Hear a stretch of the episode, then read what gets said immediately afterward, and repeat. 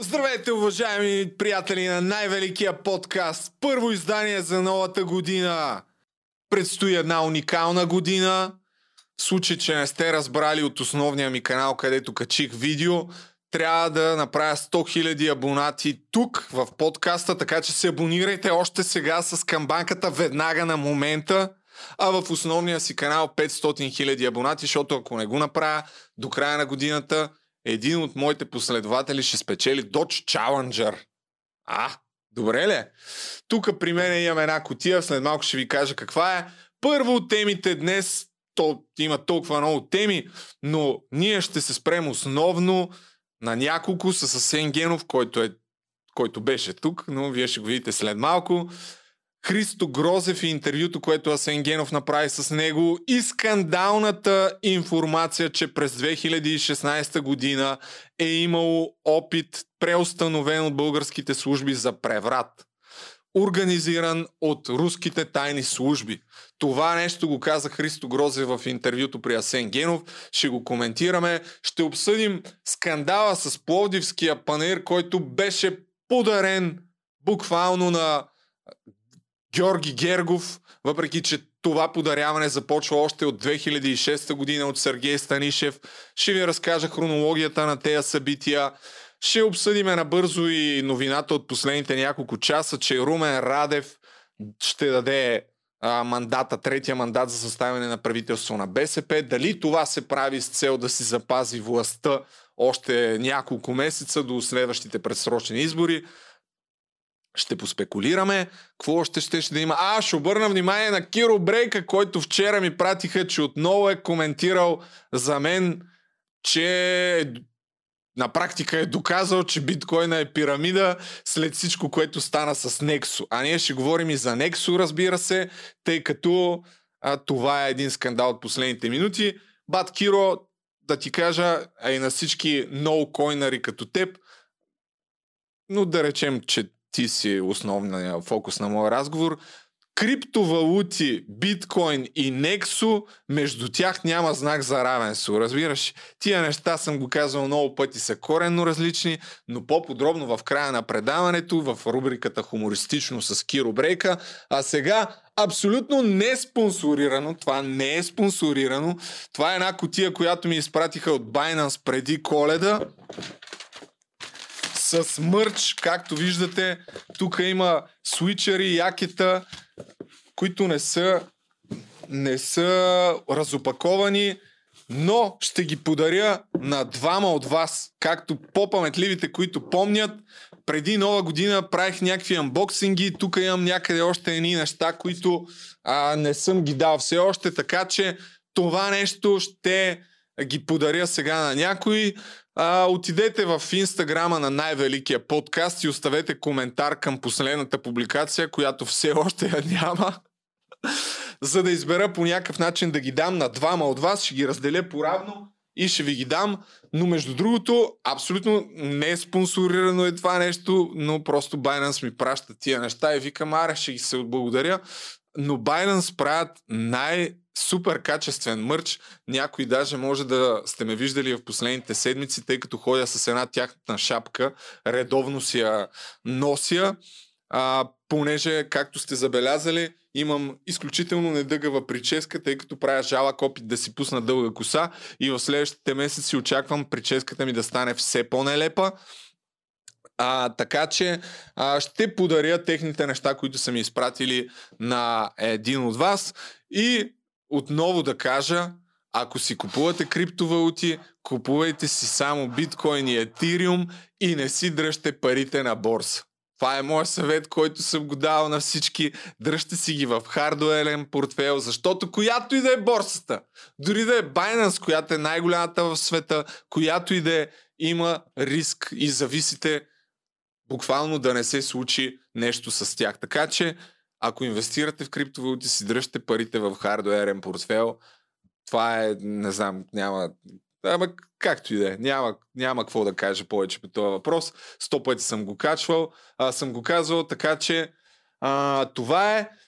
Държа да направя един апдейт след видеото, което качих за Христо Феномена, който Ей, пусни сега това, който както по-големите почитатели и последователи на моите видеа, би трябвало да се видели, че го предизвиках да дойде на живо тук в студиото и да докаже своите гадателски способности, ако го направи в 10 предизвикателства и примерно 6-7 са успешни, покаже, че той вижда бъдещето, ще му подаря моя Dodge Challenger. Уви, пратиха ми това съобщение, един човек, който го е провокирал с съобщение от рода на Христо, отиди при ония идиот Любомир, за да докажеш, че си наистина феномен, и той му отговаря: здравейте, няма да отида при него, защото ме предупредиха, че неговата единствена цел е да ме опетни. Дори да познае всичко, ще нагласи нещата така, че да ме очерни. Той е лош човек, завислив и няма ценности и свят. Не ме е страх,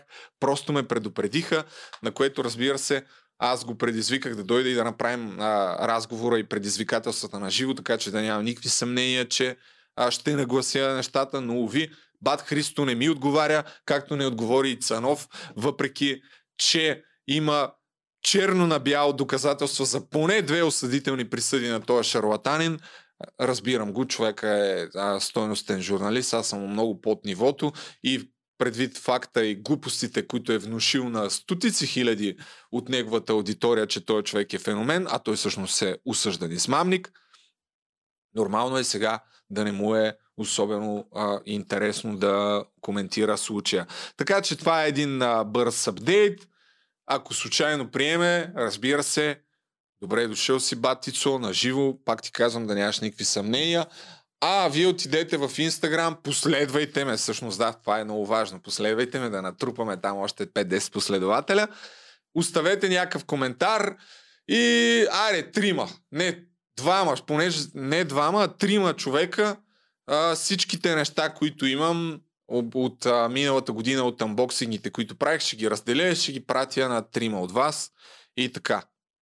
Това е, а сега започваме рубриката Неделник и контракоментар с Асен Генов. Айде!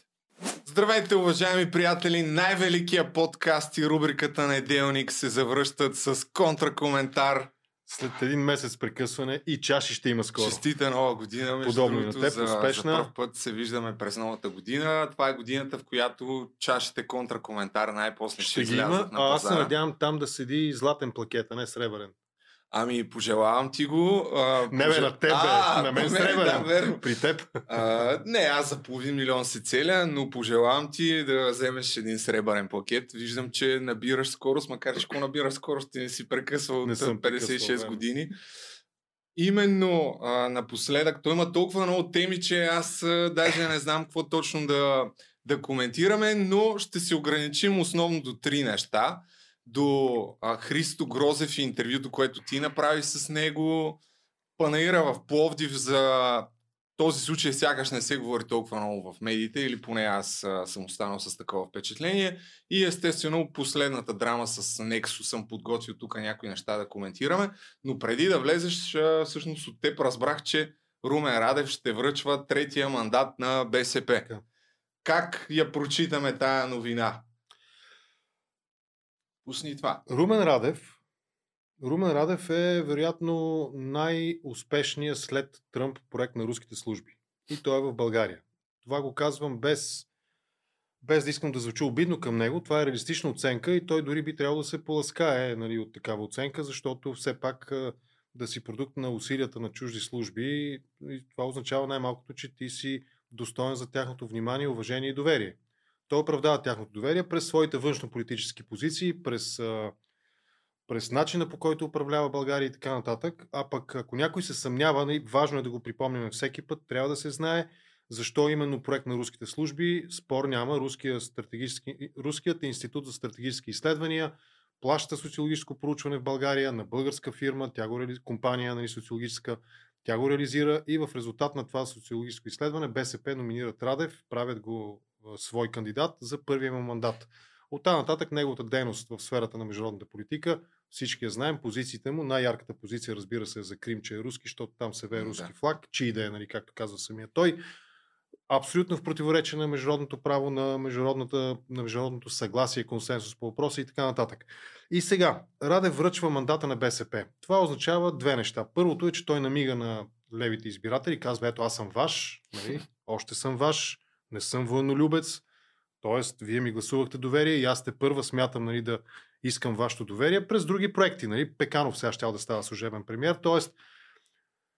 действията на президентството в посоката на това да генерира политически шарлатани, по неговите думи. Нали? Той така определи Асен Василев и Кирил Петков като шарлатани.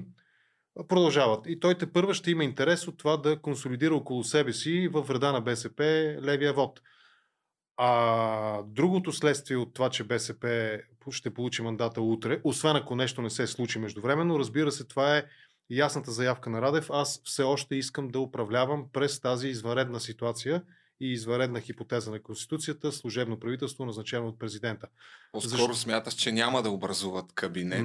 Математически, значи, ако се върнем в ранните класове, нали, първите класове в гимназията на аритметика проста, 1 плюс 1 плюс 1 и така нататък до 121, БСП казват с ГЕРБ не, ГЕРБ казват с БСП не, БСП казват с ДПС не, Демократична България очевидно и те няма да играят с ДПС, с БСП, Продължаваме промяната няма да играят, т.е. БСП ще вземат мандата и могат още същия ден да му го върнат. Това би било честното политическо поведение и адекватното за тях, защото иначе ще влезат в сценария на Радев, който иска да покаже, че БСП нямат никакъв капацитет. Ако Радев искаше да има не служебно, а редовно правителство, трябваше да го даде на друг. Най-голям шанс за това имаха Демократична България, по-малък шанс имаха на Янев партията Български възход. Но той избра това конфронтация с БСП, прегръдка с левия електорат и, разбира се, най-сладкото за него нещо продължава неговата президентска власт. Хартияната коалиция, дето се вика, няма да се състои в едно по-голямо ниво. Ние правихме с теб един епизод, мисля, по тази тема. Това е безмислен политически разговор. Да. Изборите могат да бъдат проведени адекватно в България и с хартия, и с машини, и с някаква смеска между двете, хибрид някакъв. В момента правилата, които приеха така наречената хартияна коалиция, на практика обезмислят машинното гласуване, защото машините ги превърнаха в принтери, които ще печатат едни разписки и после ще смятат, нали, по разписките. Поне това беше последното, което аз проследих. За мен това е вторичният разговор. Първичният разговор е: ние имаме в българския парламент, независимо от всичко и пристрастия и антипатии към различни партии, ние имаме консенсус, имаме доминиращо съгласие около евроатлантическата ориентация на България. Радев саботира и това с мандата към БСП, защото БСП не са евроатлантическа партия, БСП са московско-путинска партия. И отивам към темата, която пък сякаш за пореден път илюстрира по един супер красноречив начин, че в България има много, ама много агенти на Русия, които защитават по-скоро руските интереси, отколкото българските. Изслушването на Христо Грозев, който беше обявен за издирване, не знам каква точно е формулировката, от Русия, ти беше на това изслушване. Първо, преди да пусна тук няколко откъвчета от нещата, които каза той, каква е така атмосферата да си сред елита на България, познаха ли те вътре, казаха ли ти нещо, поздравиха ли те? Аз с някои от депутатите се познавам и лично, и дори бих казал, че имам някакви приятелски отношения с тях от различни партии, не само от една или от една формация, нали, от една коалиция. За мен по-важният въпрос беше дали те ще направят това публично. Да, дали това изслушване ще бъде публично, достъпно за медиите, и здравия разум надделя наистина. Благодарение на Демократична България, ГЕРБ и Продължаваме промяна. И ДПС също гласуваха за това да е публично. И мисля, че с изключение на Възраждане, да не сбъркам, всички останали бяха за това да бъде публично и няма логика то да бъде засекретено, тъй като Грозев не излезе по никакъв начин от рамката и хипотезите на неговите и на колегите му публикации в Bellingcat. Накратко очерта мрачна картина за руското влияние в България. Съществен акцент трябва да бъде направен върху неговата теза, че България неглижира въпроса с издаването на визи и разрешения за престой на руски граждани. По-късно, когато го интервюирах аз, нали, в контракоментар, той каза, че при една много бърза, повърхностна проверка, без задълбочена проверка, от всичките му съседи... Нали, тивайки при комшиите директно. Да. Колко съседи, нали, може да имаш ти? Нали? Не говорим в блок, не говорим, да речем, на улица. Той говореше за своята вила на морето. 4 от тях веднага при първа проверка, абсолютно такава повърхностна, нали, за 15 на минути, мисля, че каза, 4 от тях са бивши служители на ГРУ, на Руското военно разузнаване. 4 души. И ние неглижираме този казус. Руснаците казват между 250 и 500 хиляди. Ние казваме между 250 и 500 хиляди руски граждани имат имоти по Българско Черноморие. На практика първа линия на морето в някои места, нали, населени по Черноморското ни крайбрежие, на практика е руска в момента. Той отдаването на Пловдивския панаир на Гергов може би има връзка с това нещо, но след малко ще стигне до там. Почетният първо... консул, и той беше почетен консул. Да, той е на почетен консул на Пловдив от Русия. Има и руско гражданство. На Руска федерация в България, мисля, че нещо такова. Аха. Има и руско гражданство, той си е руски гражданин. Товариш. На мене ми се иска все пак да се чуе от хората, които случайно не са го чули, позицията на Николай Тренчев, секретар или там какъвто се води във Възраждане. Този човек, не знам колко по-очевидно трябва да бъде за вас, че тези хора не защитават българския национален интерес. От цялата ми там сбирка от депутати, този в дъното, в центъра, Златан Златанов, мисля, че се казва, веднага до изправения, до екрана, не, другия, до седналия, този. От другата страна точно. Аха. Прави изправения, гледа към него. Правия човек мъжа. Аха. Не бе, масата в дъното, тримата седнали в центъра или най-в ляво се пада. Ето този, да. Аха. Мисля, че Златан Златанов му името, този човек ме впечатли. Нали, смисъл. Аз лично смятам, че в българския парламент не е излишно, не може да бъде написано като закон, но избирателите трябва все пак да имат предвид и да сами да гласуват през логиката на някакъв интелектуален сенс. Чакай само първо да чуем господин Дренчев, какво казва. Да. И въобще неща, които малко се разминават с този героичен ореол, който сега се опитвате да му изпишете, защото е конюнктурно изгоден с идеята, че Русия е империя на злото. Русия, както всяка една друга държава, има правото да съответно да издирва престъпници, които са извършили престъпления или за които има съмнение, че са извършили престъпления на тяхна територия. И може би не съм далеч от мисълта, че по-скоро ние би трябвало да предаваме такива хора на руското правосъдие, където те да бъдат разследвани и да бъде получена съответната санкция за техните деяния. Трябва да го предадем, защото Русия така иска. И негов така съпартиец, на когото забравих името, как се казваше другия, Ивайло Чорбов, който каза общо взето нещо подобно, в този смисъл и него ще го пусна. Митрофанова. Искам да започна с едно въведение контекстно личностно ваше. През 96-та година някъде да се познавате демокрация. Аз съм личен агент за внимание. Във вашето обаче, вие сам казахте, че сте разкрили ваши думи. Във връзка с военните действия, но не складове за ракети. На практика вие сте един военен разузнавач, какво посилят. Ако разкритията ви към България бяха добри, да, България нормално да ви защита. В момента това, което вие заявявате, допускате и сам го казвате. Можете руснаците ви търсят за нещо друго. Но вие сам споменавате, че сте работили по военни въпроси, свързани с сигурността в Русия. Какво очаквате? Вие сте един платен военен разузнавач на САЩ за мен. Тук ти си този, който се изсмява. Възможно е, да. Ама не, той е... Виж сега, какво да коментираш? Ни? Това е... Да. Вие сте един безплатен разузнавач на САЩ. Военен разузнавач на САЩ. За съжаление, в българския парламент има безплатни олигофрени. Всъщност те не са безплатни. Ние трябва да си дадем сметка, че всъщност на олигофрените, които изпращаме в парламента, нали, ние им гласуваме доверие, ние им даваме възможност да управляват стотици милиони и милиарди български пари. Пари на данъкоплатците. Аз очаквам, когато някой народен представител отиде в парламента, нека да изрази теза, която не е в унисон с моята, да е противоположна дори на моята. Няма проблем. Но пак ще го повторя. Аз очаквам в българския парламент да има интелигентни хора поне на нашето ниво, на нивото на избирателите, а не по-надолу. И в този ред на мисли ние чухме в тази среща, чухме теория за световната конспирация. Естествено, за същия Сорос беше намесен.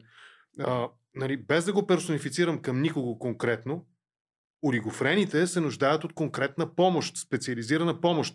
а не от това да бъдат народни представители. И тук повтарям, акцентирам върху това, че не персонализирам с думите си никого. Просто разсъждавам за нивото на българското представителство, политическо в парламента, и за нивото на политическата мисъл в българския парламент. Тя е критично ниска. Критично. Аз за това го пускам, евентуално някой да го види и да си каже, колко по-очевидно трябва да стане, нали? Освен всичко останало, Христо Грозев, другото нещо, което стана новина, въпреки че топ новината я даде в твоето участие, че 2016 година е имало опит за преврат. След малко ще питам за това, но преди това за медиите, тъй като тези хора, Възраждане, всичките им тези са застъпвани и са препокривани в много голяма степен от Поглед Инфо. Това е първото име, което Христо Грозев даде, Дарко Тодоровски, мисля, че се казва, да. Че е взимал пари, за да буквално да дописва и да препубликува някакви статии, написани от военното контрразузнаване на Русия. Той даже спомена сума. Сега тук се загубих малко, дали в изслушването или в други негови медийни изяви, нали, на Христо Грозев. Между 150 и 300 евро струва една публикация, подготвена и изработена от руските служби, от тяхния пропаганден аналитичен център.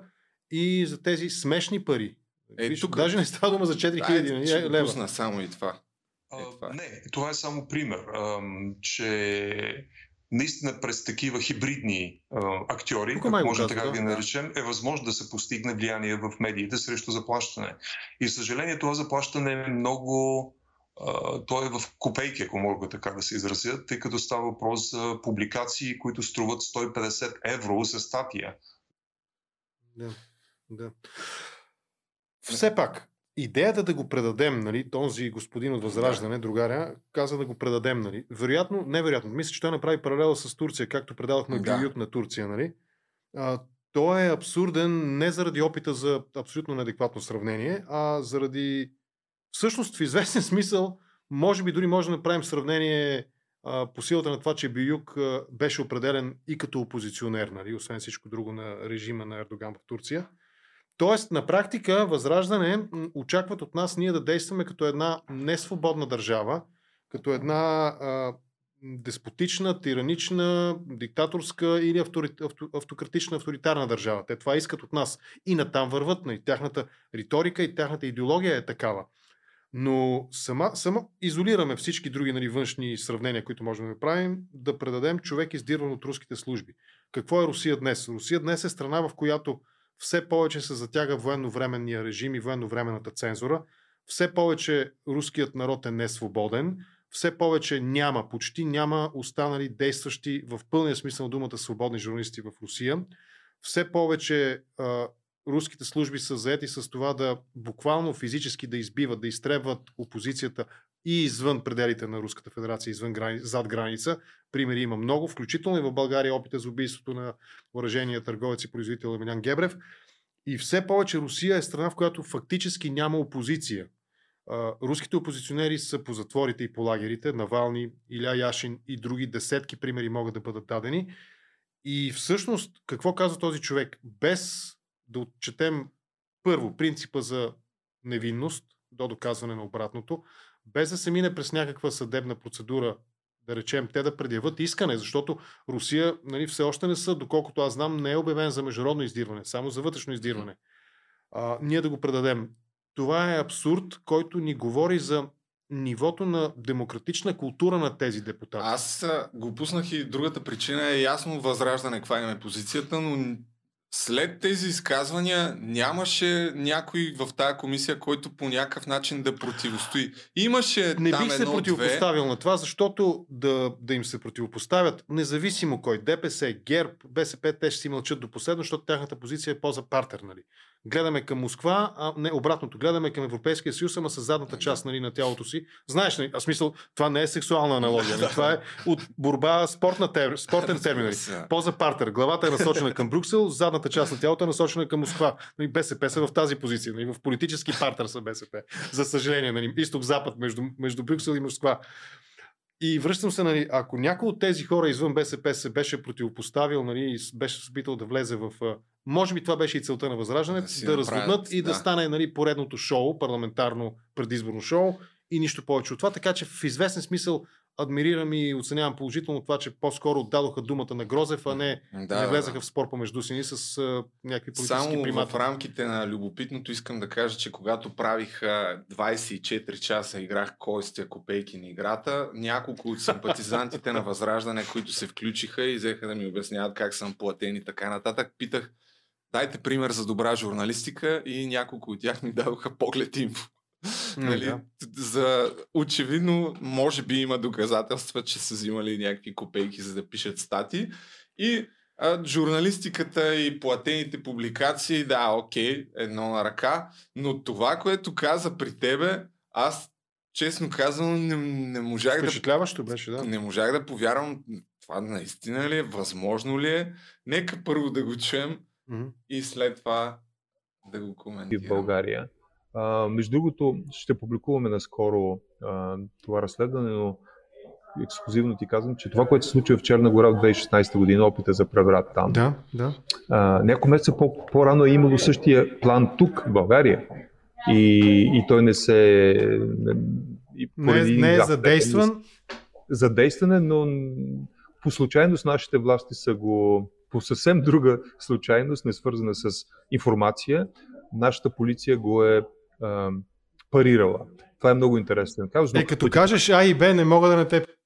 Спирам тук, тъй като доколкото разбрах, вие имаш така принципното му съгласие да направите по-подробна тема. Надявам се, че епизод на тази тема. Първо, кажи с няколко думи, тъй като и аз не бях особено запознат за опита за преврат в Черна гора. Прочетох няколко статии, но предполагам, че по-добре от мен може да разкажеш какво има то. В смисъл, ако трябва да го обобщим, за да акцентираме върху България, опит за въоръжен преврат в Черна гора, по спомен, дано да не греша, някакви гаубици едва ли не е имало, там трябва да бъде обстрелян, нали, представител на властта.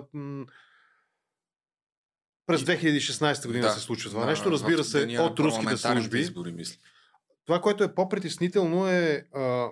Аз имам и друг епизод по-стар с Христо Грозев и имам един друг епизод с Роман Доброхотов, който е главен редактор на Insider, също сайт, който се занимава и с разследване, и в взаимодействие с Bellingcat понякога правят разследвания. Мисля, че малайзийския Boeing беше копродукция на Bellingcat и Insider. Роман Доброхотов каза нещо много впечатляващо. То не беше уникално, не го беше казал за първи път и не за последен път го чухме, нали, тогава. България е щаб-квартира, като оперативен център на руското разузнаване за Балканите. И има разследвания, които сочат връзка между хората, които едни взривове имаше из цяла Европа, западна, опита за убийството на Скрипал в Великобритания, в България взривовете на български военни складове, опита за убийството на Емилян Гебрев. Има една група, чието подмножество от хора, агенти на ГРУ, на руското военно разузнаване, шета из цяла Европа и от България. И по спомен, мисля, че имаше връзка и между опита за преврат, хората, които са го организирали в Черна гора, те са били и в България. Има един българин... Руски агенти, които си идват в България, излизат и така нататък. Нали, смисъл? Вероятно има и българин. Да, това съм го забравил, ако излезе. Има българска следа имаше в една от статия. И сега в България. И той казва, по същото време, няколко месеца преди Черна гора, през 2016 година, подобно нещо е трябвало да се случи и казва, нали, ние предстои да публикуваме материал по темата на Bellingcat. Така че чакам го с нетърпение и вероятно около тази дата на публикуването ще направя опит, нали, да продължа разговора с Христо. Въоръжени лица, той каза 700 души, е трябвало да направят опит за превземане на българския парламент и оттам, нали, дори е допускан сценария за престрелки по улиците. Дали това е вярно или не, ние ще разберем в каква степен неговите думи са. Аз нямам съмнение, че такова нещо по принцип е възможно да се случи в България. Замисъл такъв, нали.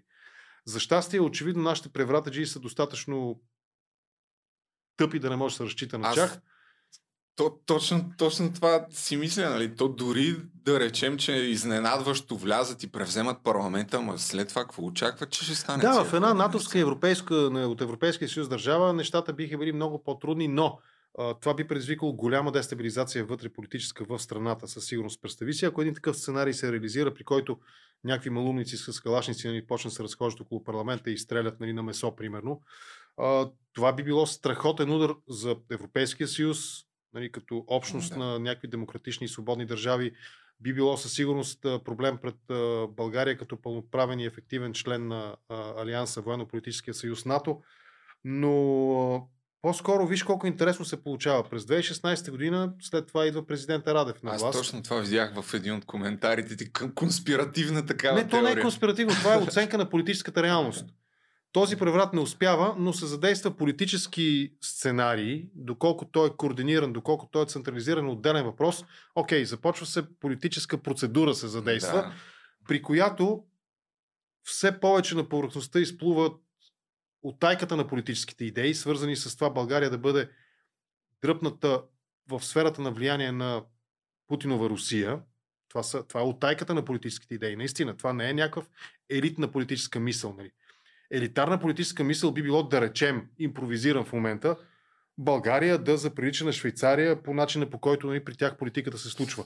Ама това ще стане кога? Когато българския премиер, президент и така нататък ги видим на колело да шетат из София, нали? А не с някакъв тежък ескорт, с полицейски коли, отцепват светофари и така нататък. Тоест това е невъзможен. Това е елитен, утопичен, граничен с дистопията сценарий, но е невъзможен за България. И затова, нали, идеята да ни дръпнат колкото може по-близо до Путинова Русия е утайка в политическата идеология, за мен лично. И това е с което започна, нали? Всъщност тогава за пръв път появява се на политическата сцена Румен Радев, който... Да, и оттам започват всичките тези, нали, Възраждане, всякакви такива, нали, почват, нали, да набират сила, И в крайна сметка все повече... Включително, виж колко е интересно, това не е самостоятелно политическо явление, то е много силно подкрепено през тежко интернет присъствие, трол присъствие, групи, сайтове, анонимни профили, които бълват тежка проруска пропаганда. 95% от тази пропаганда стъпва върху абсолютно изкривени, изопачени, неверни факти и неверни твърдения. Това е съвсем целенасочено усилие. Тоест, не успяхме да дестабилизираме България с стрелби по улицата, ще я дестабилизираме с стрелби през интернет. Нали? Но другото, което мисля, че дори при теб го каза, прави ме ако греша, да, че всъщност една част от замесените няма никакви последствия, въпреки че е преустановен този опит за преврат. Аз си направих труда да изгледам на една от тези паравоенни формирования сайта, да им го разгледам, не сайта, а страница. Аз в Телеграм съм гледал чат-пат. И там не слушах някакво видео на старшинката, който ги ръководи, нали? И той някакви в типичния за него стил, нали? Абсолютна глупост говореше, но там опит, прокуратурата, как ни атакува нас, ние сме истинските, единствените, неповторими българи, патриоти и прочее, и прочее, и прочее. Но да, наистина, факт е, както и между другото при всяка една новина, свързана с руски агенти у нас, ние не чуваме български имена. Ние не чуваме агента Владимир Владимирович, еди кой си там, нали? Петрович, Владимир Петрович, агента, или Георги Петрович, нали? Се е свързал с български гражданин Иван Петров, дал му е там 500 лева, 500 евро, 1000 евро или 2000 евро, за да са 4000 лева, нали? Нещо, което виждаме от другите служби обаче. Словашкият пример е много блестящ в това отношение. Там един далече сме го пускали преди. Да, мисля, че естествено го коментирали точно. Така че опит за въоръжена дестабилизация на страната, подобен може би на московския пуч или там нещо от рода, нали, с престрелки около парламента, трябва да има последици. Това означава, че ние трябва да разберем някога, не казвам кога, когато следствието напредне достатъчно. И при мен го казва, нали, добре би било ДАНС да излезе с доклад, да каже, така и така, установихме, преустановихме, пресякохме, нали, съседи какви си средства, има хора въвлечени от българска страна, граждани на, примерно, ИП, нали, Иван Петров съкръщено, нали, така нататък, ИП 37 годишен или ИП 47 годишен, нали, и други подобни. Няма такова нещо наистина и при всеки един скандал за руски шпиони ние не научаваме тези шпиони какво правят, нали? Руското разузнаване им плаща командировъчни дойдат в България да четат български вестници или? Не. Значи те се свързват с български граждани. Искам да разбера разбитите мрежи от вербовани в България български граждани. Това, че сме изгонили 10, 20, 50 или 70 руски служители от посолството, не отговаря на въпроса за тяхната мрежа от ятаци в България. И тук минавам към следващата тема, която според мен е свързана и с руското влияние и руските агенти в България, а именно скандала, който в края на годината и в началото на тая година се е разразил около панаира в Пловдив и може би окончателното му превземане от Георги Гергов. За тия от вас, които не са запознати, накратко ще разкажа историята. Още 2006 година започва подаряването на този панаир на Гергов, когато Сергей Станишев вади панаира от списъка с сгради, които не подлежат на приватизация, променят така закона и на практика му подаряват около 50% от собствеността на Георги Гергов. След това 2013 година вече започват още опити да вземе мажоритарен дял, тъй като въпреки, че в момента има около 51%, за да еднолично да определя какво да се случва с панаира, му трябва 66%. И тук в края на годината се стигнаха до едни скандали, когато всъщност 2013 година се взема решението 49% от собствеността да бъдат разделени на община Пловдив и на община Варна. Тогава всъщност ключовото е ролята на община Варна, която с нейните 29%... чакай сега да видим какво точно беше хронологията. Но с 29% така започват протести и прехвърлят... започват протести срещу Борисов, срещу това нещо, че хората разбират какво е намерението и Борисов дръпва назад и казва общините да върнат обратно на държавата тия... Върни акциите. Пловдивската община връща своите 29%, само че община Варна с кмет Портних, който е от ГЕРБ, се оказва, че 4 години, въпреки решението на Общинския съвет да върнат акциите, не са го направили. А нещо повече. Те, за да върнат акциите, всъщност държавата ги купува от Гергов и му дават за така наречената дупка във Варна 43 милиона. Още един огромен скандал. Но буквално преди една година стана ясно, че тези акции от 29% не са върнати.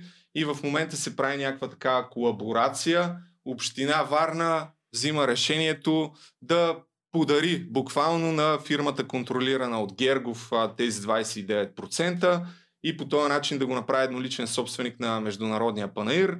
И тук ключова роля имат общинските съветници от ГЕРБ и от БСП, които са под негово командване буквално.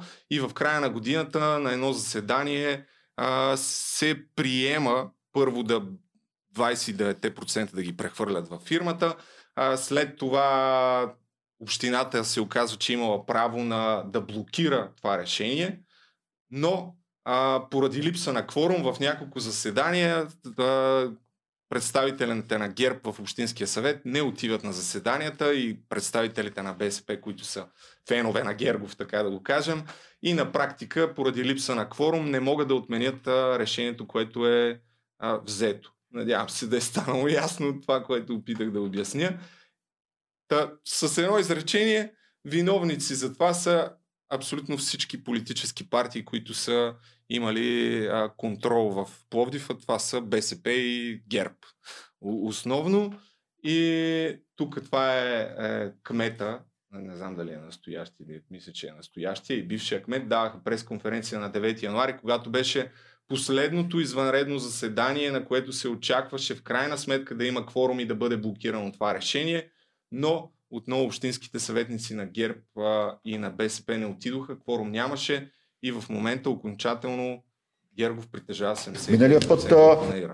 И тук излизат тия двамата кметове и казват, че нямало какво да се направи, това заседание било безсмислено. Народен представител, който иска да вземе думата, днес имаме 7 народни представителя, това е безсмислена сесия, която няма да произведе абсолютно нищо. Тя няма какво да вземе като решение, което да промени решението, което има към момента. Той да се обжалва вписването. Така че тази сесия не можеше да възпроизведе нищо и всичко, което се случи, беше един абсолютен цирк. Ние наблюдаваме един цирк, който най-вероятно е свързан с предстоящите избори, които ще бъдат след месец и половина-два.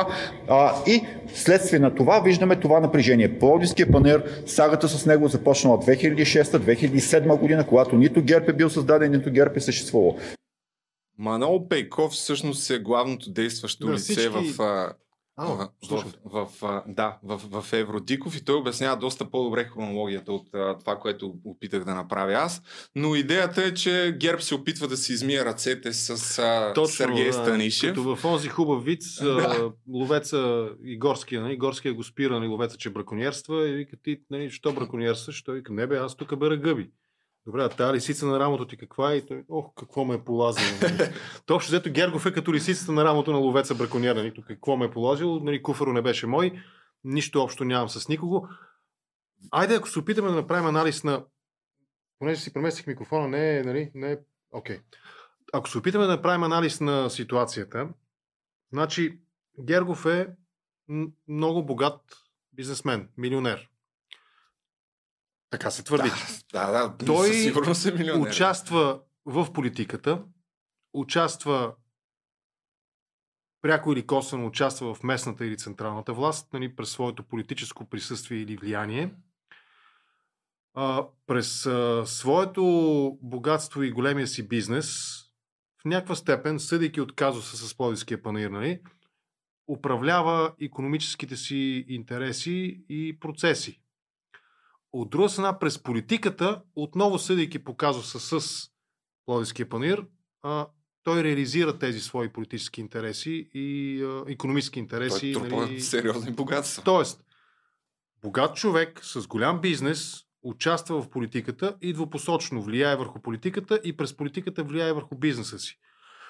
Аз, без да съм някакъв експерт по политология, но мисля, че това е класическата дефиниция на олигарх.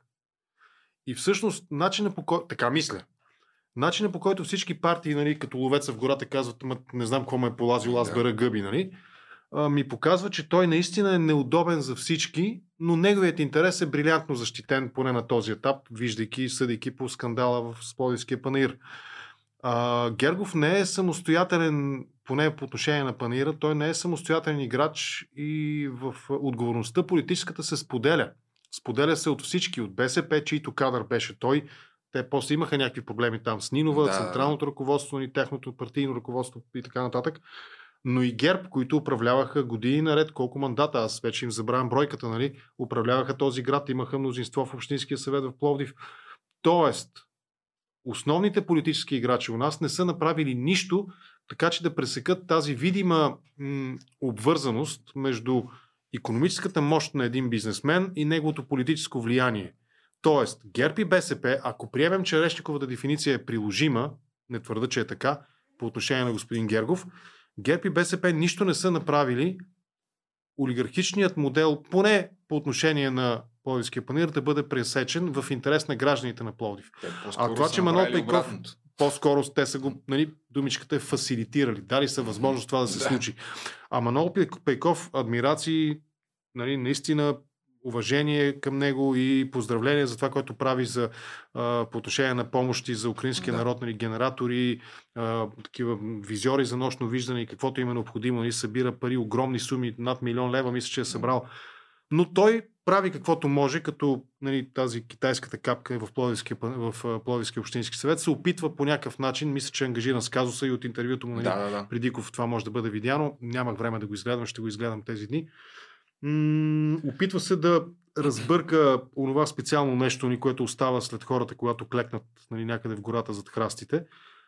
Това нещо, което остава, той се опитва да го разбърква, за да видим в крайна сметка, че наистина това, което са произвели ГЕРБ и БСП в Пловдив през тези години, е точно този краен продукт, който остава след като човешки организъм усвои храните, извлече всички необходими съставки и остава. Другата роля на ГЕРБ в този казус е, че 2011 година, когато започва втория мандат на ГЕРБ в Пловдив, всъщност те са една от причините да възобновят възможността да бъде приватизирано цялото дружество.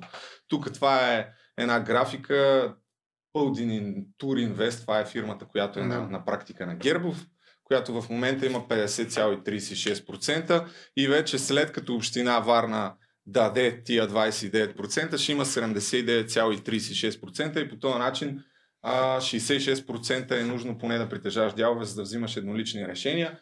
С комплект с Пловдивския панаир вървят и 350 декара земя около река Марица в Пловдив и съмненията са всъщност, че този човек ще си прави каквото си поиска. Буквално му се подаряват, не знам, стотици милиони левове. И виж колко интересно. И двете основни партии, въвлечени в този казус, те взаимно се обвиняват един друг. По спомен, Борисов атакува БСП, и той е ваш човек, и други партии през близостта им с БСП. БСП пък му отвръщат, да, ама вие управлявахте колко време Пловдив и така нататък. Аз мисля, че и двете групи обвинения са валидни наистина и това потвърждава моята хипотеза, че в крайна сметка ние виждаме наистина речниковата дефиниция реализирана на практика за олигархичен модел. Не твърди, че 100% е така, но така на мен ми изглежда. И руската връзка и това, което според Манол Пейков си заслужава да... Русия, да. Не е само това. Значи кмета на Варна, който през 2017 година е взето решение да върне тия 29% на държавата, 4 години не го прави умишлено и 2021 година тихомълком отменят фактически решението, което е взето преди 4 години и започва новия напън на Гергов да стане едноличен собственик на панаира, но Портних, тук пак по думите на Манол Пейков, 2 месеца преди да стане кмет на Варна, всъщност е имал руско гражданство. И той, не знам дали е вярно, но щом го казва, предполагам, че е вярно. Да, Манол не би казал нещо, което не е проверил. Да, и се получава една доста сериозна колаборация между все така хора, които по някакъв начин... За съжаление, имат, не само президентската институция, поста на президента, като цяло струва ми се... Българската вътрешна, оттам и българската външна политика е най-успешният след Тръмп проект на руските служби. За съжаление. Още на времето, когато ние бяхме на път да влезем или току-що влезли в Европейския съюз, един руски дипломат, това може да бъде намерено политик, може да бъде намерено в интернет, помни всичко, каза, че България е троянския кон на Русия в Европейския съюз. И ние до тогава не сме спряли да действаме нито за секунда да действаме по този начин. Да, има някакво напрежение и боричкане.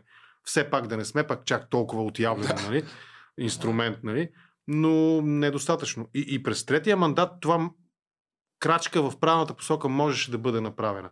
Аз съм убеден, който както иска да го интерпретира това, аз съм убеден, че правителство основано на подкрепа на евроатлантическия консенсус в парламента щеше да бъде по-добрия ход за България, отколкото мандат на БСП разбира и пресрочни избори, разбира и неясно какво ще се случи след това.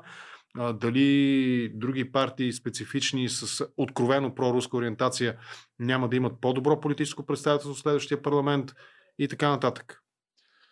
Добре, и набързо за казуса с Nexo. Не знам дали следиш какво се случва, дали си навлизам в движение. Навлизам в движение в тема.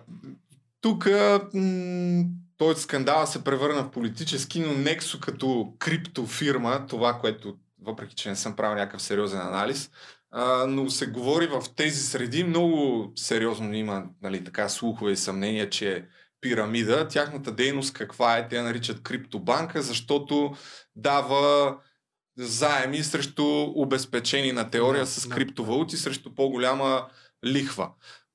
Ключовия въпрос е дали всъщност хората, които са си депозирали криптовалутите, депозитите се пазят, защото особено сега наскоро имаше един скандал с FTX, най-голямата такава борса, там има една идея по-различна функция, но на теория хората, които си влагат парите в подобен род услуги, трябва да институцията, сайта, фирмата не трябва да прави нищо с тях, но практиката показва вече не с една и две фирми, че започват неправомерно да ги харчат, да ги префърлят от една в друга сметка, да купуват имоти и не знам дали е такъв случай с Nexo, предполагам, че ще се разбере, но скандала е политически и ще обърна внимание на политическата страна, няма да те занимавам с другите чисто технически неща, тъй като стана ясно, че служители на Nexo са дарявали пари на България. И тук сега Христо Иванов в Панорама беше първо беше зададен въпроса, ако са мръсни парите, нали, дали ще ги върнат? Рика, моля ви. Да? Сега ви сигурно очаквате да почна да тричам господин Иванов за Nexo. За мен това няма смисъл. Впрочем, би го улеснил достатъчно би било, ако той каже, че ако зад въпросните дарения има нещо нередно, но най-почтено е партията да възстанови получилото дарение. Това е най-чистия вариант. Естествено, кои са мръсни пари, кои са чисти, кой е корумпиран, кой е некорумпиран. Това не се решава в рамките на парламентарен дебат или в рамките на политическата риторика. В една правова държава това се решава от българския съд.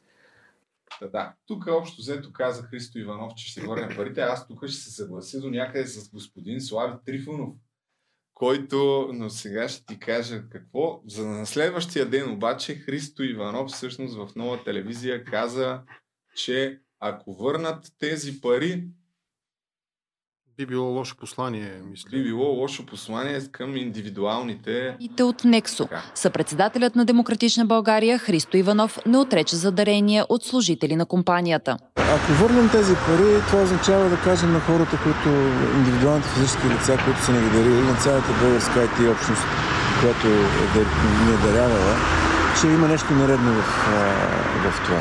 Вчера се направи... Така.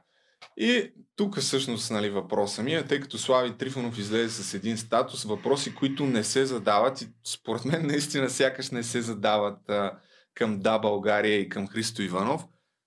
Първо, ти вярваш ли, че индивидуалните физически лица, които в един ден са дарили по 50 хиляди лева, са го направили по 20 хиляди лева, са го направили не идва от ръководството, нали, на компанията, а си е тяхна самоинициатива? От мен силно ме съмнява това нещо. Ами, аз не изключвам никакви възможни хипотези. Лесно може да бъде проследено, ако това е банков превод.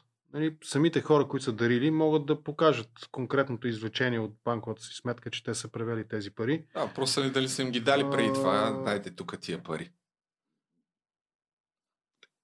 Ще влезем в прекалено конспиративен прочит на нещата, защото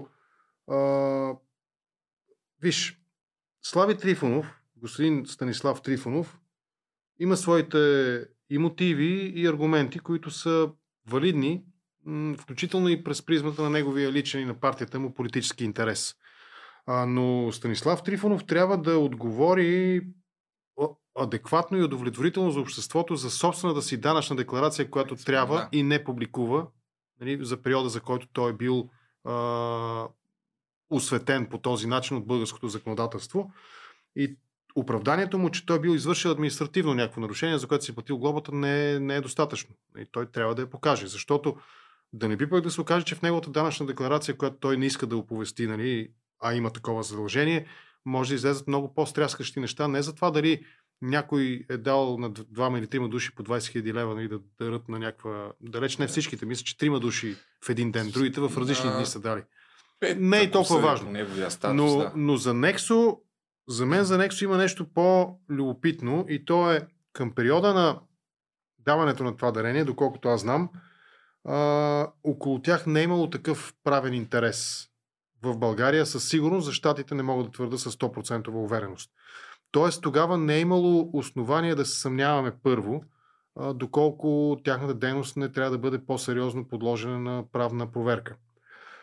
Второ, това, че ето, студиото, в което ние се намираме, тази сграда хипотетично има собственик някой. Ако се окаже, че този собственик по някакъв начин е от интерес за службите в България, правозащитните, означава ли това, че ти и това, което продуцираш в това студио сам, със собствени усилия, с помощта на всичките твои зрители, които, нали, по някакъв начин пряко даряват или през гледането на твоето съдържание в YouTube, нали, финансират твоята дейност, означава ли, че ти нямаш право да дадеш някоя партия дарение?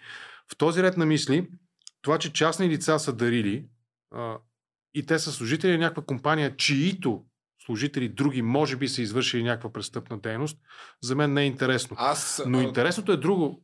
Значи, за казуса с Nexo в щатите, тези 5 или 7 8 щата, които, доколкото знам, имат проблеми с Nexo, защото те извършвали нерегламентирана дейност, нали, без лиценз извършвали някаква дейност. Това знам на този етап. Ние за този казус знаем от септември миналата година. Сега сме януари, изтича вече и сме в реално, фактически сме в предизборна кампания. И изведнъж заговаряме за тероризъм, заговаряме за руски олигархични пари.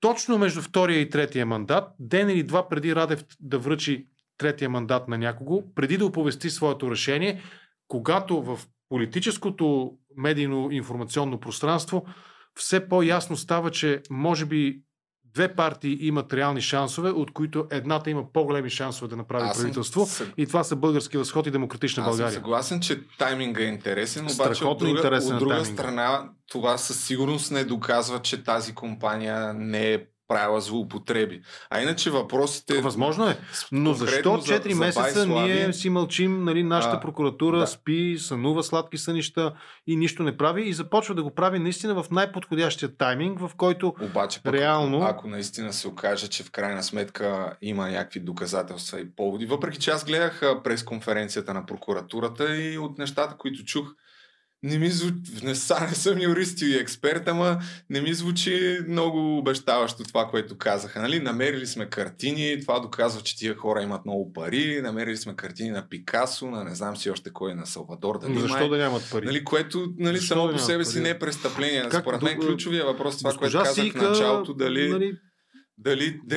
Дали са злоупотребявали хората с депозитите, тъй като ако са ти дали няколко милиарда, нали, те изкараха за този период какъв е общия брой на транзакциите, но това на практика нищо не означава. За една криптоборса това не е. Важно е колко е наличността в момента, с парите, които ликвидността, която имат. Но иначе въпросите, които нали, според мен все пак са адекватни, тия пари, които са дадени от физически лица, което мен силно ме съмнява да е тяхна инициатива, дали са плод на някаква по-така дълбока договорка. Примерно, дайте ни тук тия пари. Въпрос, въпреки че 100 000 лева за политическа партия като дарение, според мен, не са някаква кой знае колко висока сума да обещаваш. Аз те разбирам, нали, но еднакво валидно е и това, че е възможно шефа да им е дал по 20 000, ето дарете ги, и че те да са решили сами.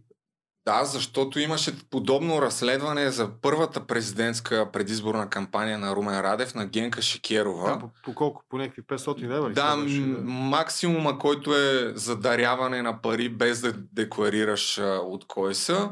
Имаше, може би, не знам, стотици или десетки. Ако е 5000, 4999 лева. От хора, които са дарили и са подкрепили президента Румен Радев и тя отиде и намери из селата тия хора и на практика те не знаеха, че въобще са ги дали тия пари. Логиката каква е?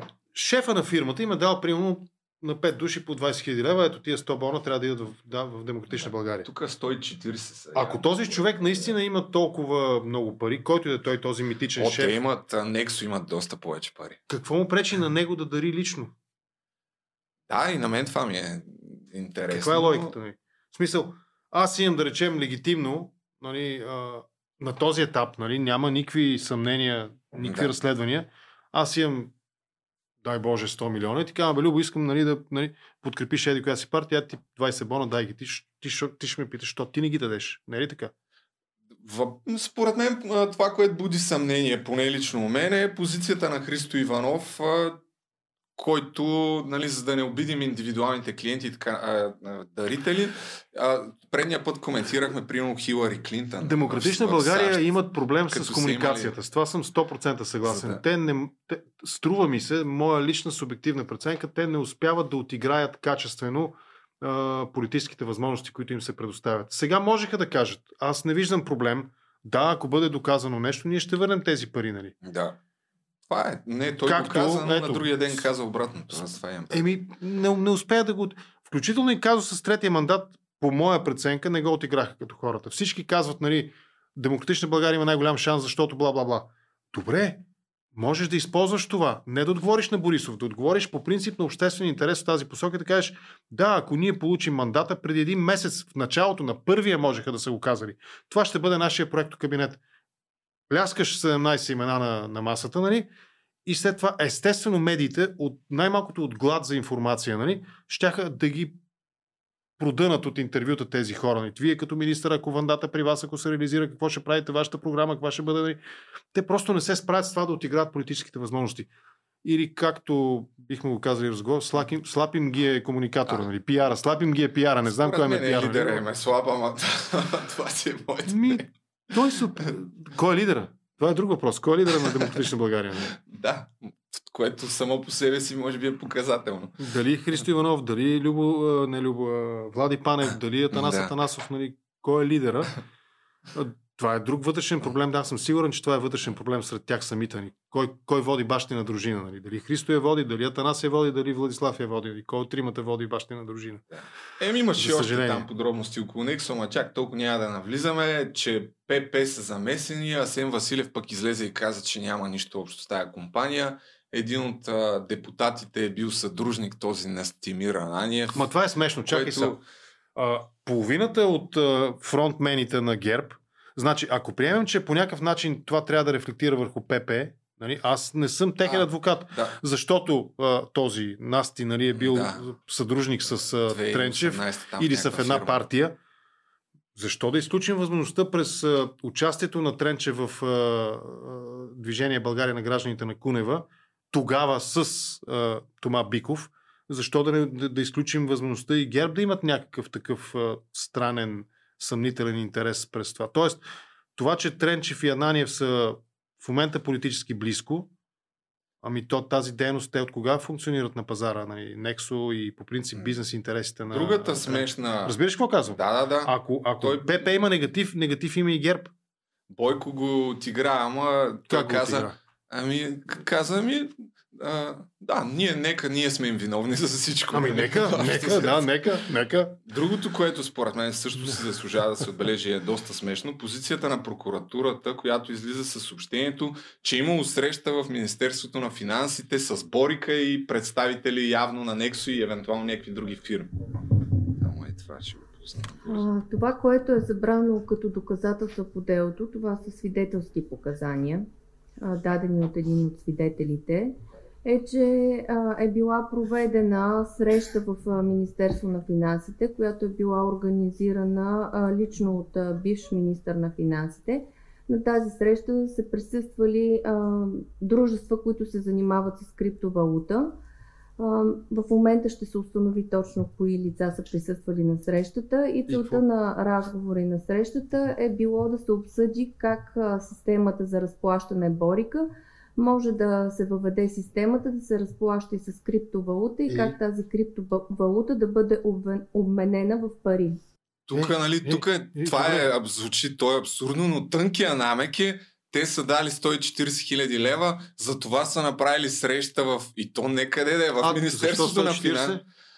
Защото според мен е тънкия намек, че даренията... Това са даренията. Трифонов, за да поемеш, нали, някакво политическа услуга да направиш. Чакай малко, в интерес за стотици милиарди. Не, това е абсурдно.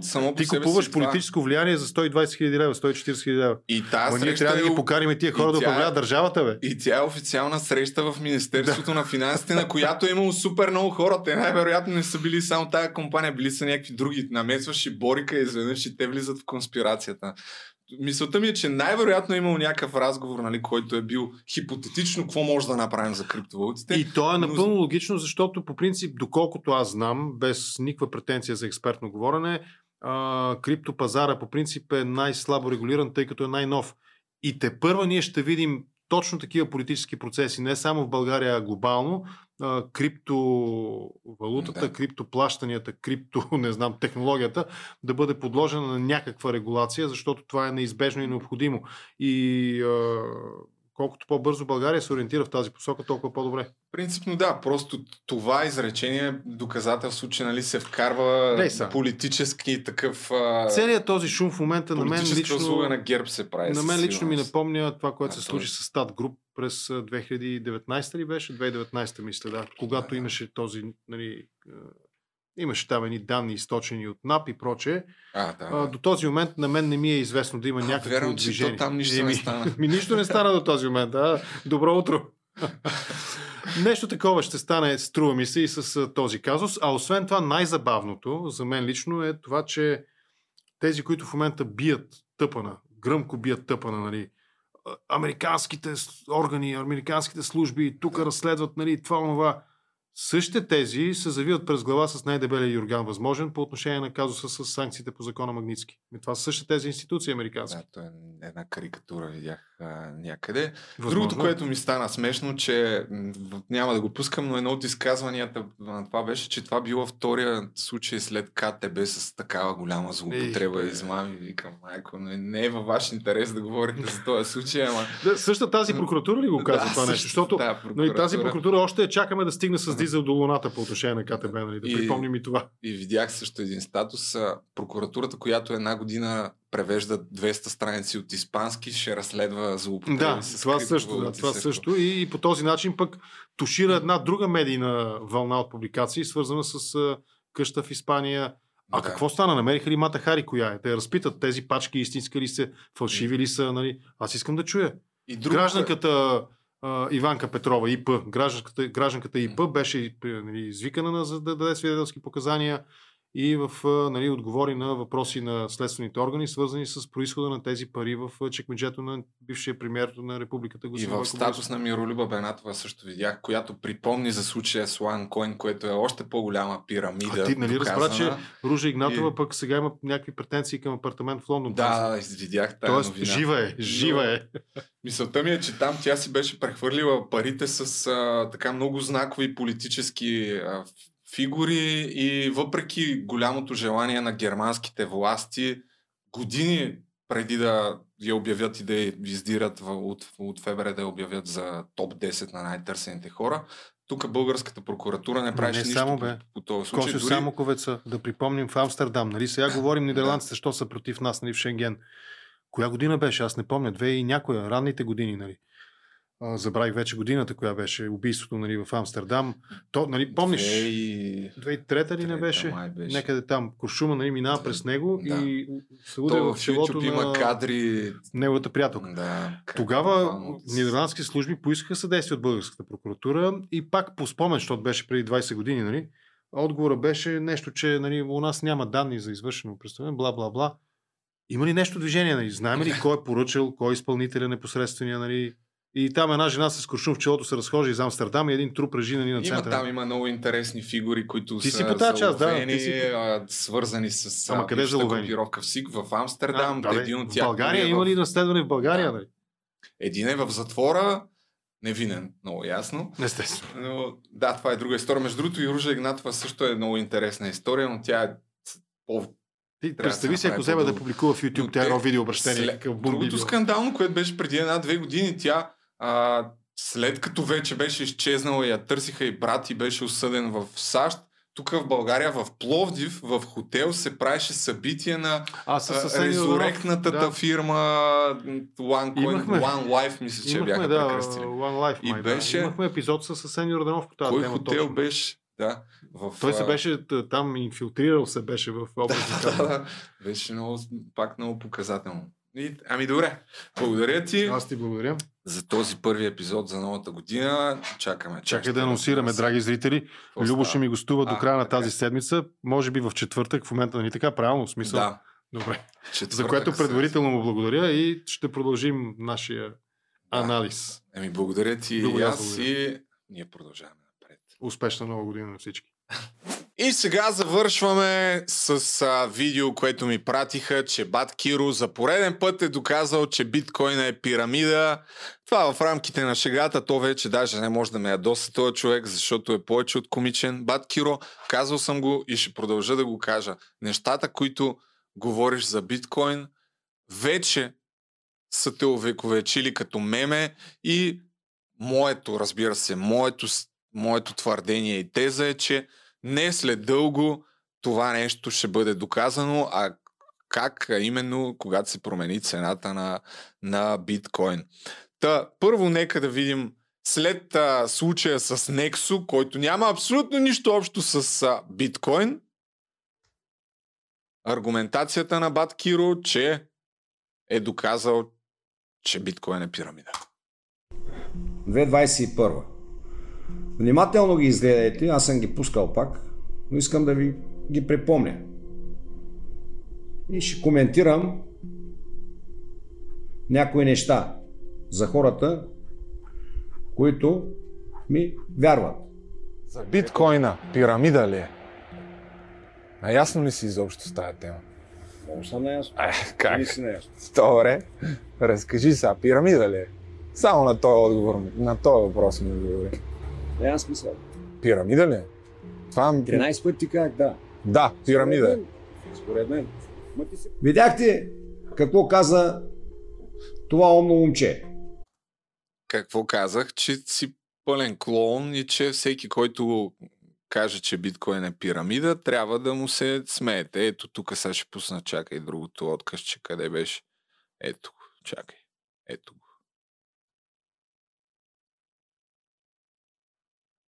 Като мен са глупа е. Значи някой каже ли ви, че биткоина е пирамида, изобщо повече нищо не слушайте от този човек. Нито дума, ама нито дума. Просто му се смейте, защото това означава, че този човек е пълен клоун и няма представа за какво говори. Точно така. И сега, разбира се, моите 2 цента в историята са повече от ясно е за всеки, който има грам понятие за какво става въпрос, че биткоин, криптовалута и Nexo няма знак на равенство между тях. Това не са едни и същи неща. Знам, бат Киро, че ти е трудно да го осъзнаеш все още. Криптовалутите са десетки хиляди, може би вече. Огромна част от тях са пълен скам. И затова съм го казал 90 хиляди пъти, ще го кажа пак. Ако някой реши, че иска да инвестира в криптовалути, то трябва да си купи биткоин и етириум. Особено когато не знае за какво става въпрос. Пак има риск. Естествено. Това е високо рисков актив, но измежду всички криптовалути това са най-сигурните, така да ги наречем.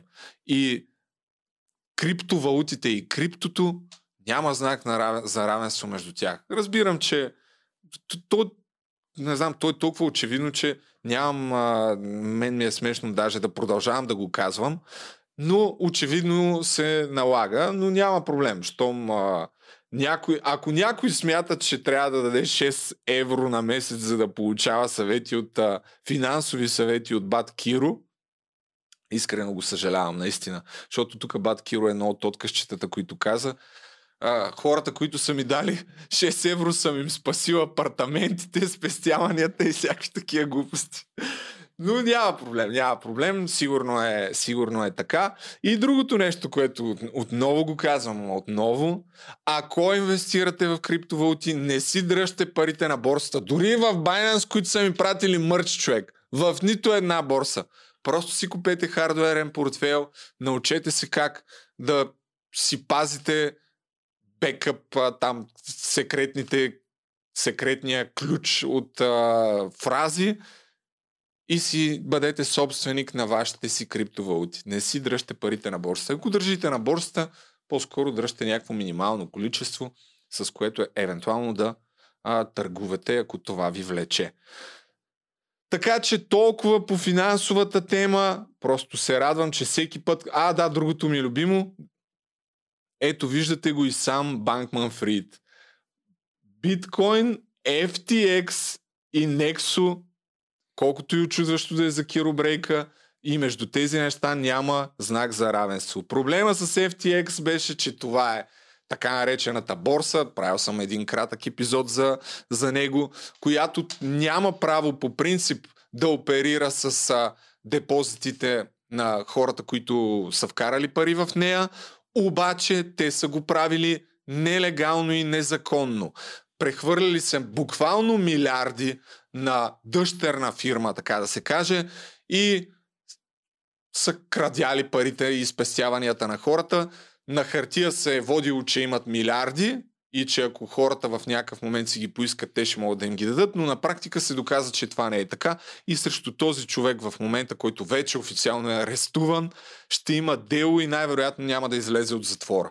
Така че, но това няма нищо общо с биткоин, нали? Частна компания борса, но както и да е. Няма нищо общо с децентрализираната най-голяма криптовалута в света. Ако не го разбирате, да сте живи и здрави, нали, няма никакъв проблем. Ако за вас Киро Брейка е доказал, че е пирамида, така да бъде. Дреме ми! Това е. Завършвам този епизод с още едно напомняне да се абонирате за канала. Ще направя кратко съобщение какво предстои да се случи, а предстои да се случи следното нещо. Казал съм, че ще качвам поне 6 епизода в месеца на най-великия подкаст в този канал и то ще бъде така, като една част от тях ще бъдат качени януари месец само за мембарите, тъй като искам да натрупам малко съдържание, което да бъде ексклузивно за мембарите на този канал, въпреки че в момента тук са, не знам, 7, 8, 10 човека имам, които са мембари, но на практика те не получават нищо ексклузивно. Та, ще започна да снимам повече епизоди с гости. Епизодите, които са в неделя, ще бъдат качвани същия ден, тъй като са свързани с актуалност. И ще започнем още една рубрика с ко-водеща. Ще имам ко-водеща. Коя е тя, ще разберете скоро. И те ще бъдат посветени на определена тема. Няма да бъдат свързани с политика. Смятам, че ще се получат много добре. Така предполагам поне. Ще бъдат свързани с различни истории, но първо ще снимаме няколко епизода с нея, ще бъдат качени, нали, първо за мембарите и вече чак като натрупаме в аванс малко така епизоди, тогава ще почна да ги публикувам, защото просто иначе не мога да смогвам. Трябва да имам някакъв аванс на създавано съдържание за напред. Така че това е, благодаря, че гледахте. Смятам, че ни очаква феноменална година. Аз съм изключително позитивен. Надявам се всичко да върви и при вас добре. Сега съм говорил правен с приказки. Чао!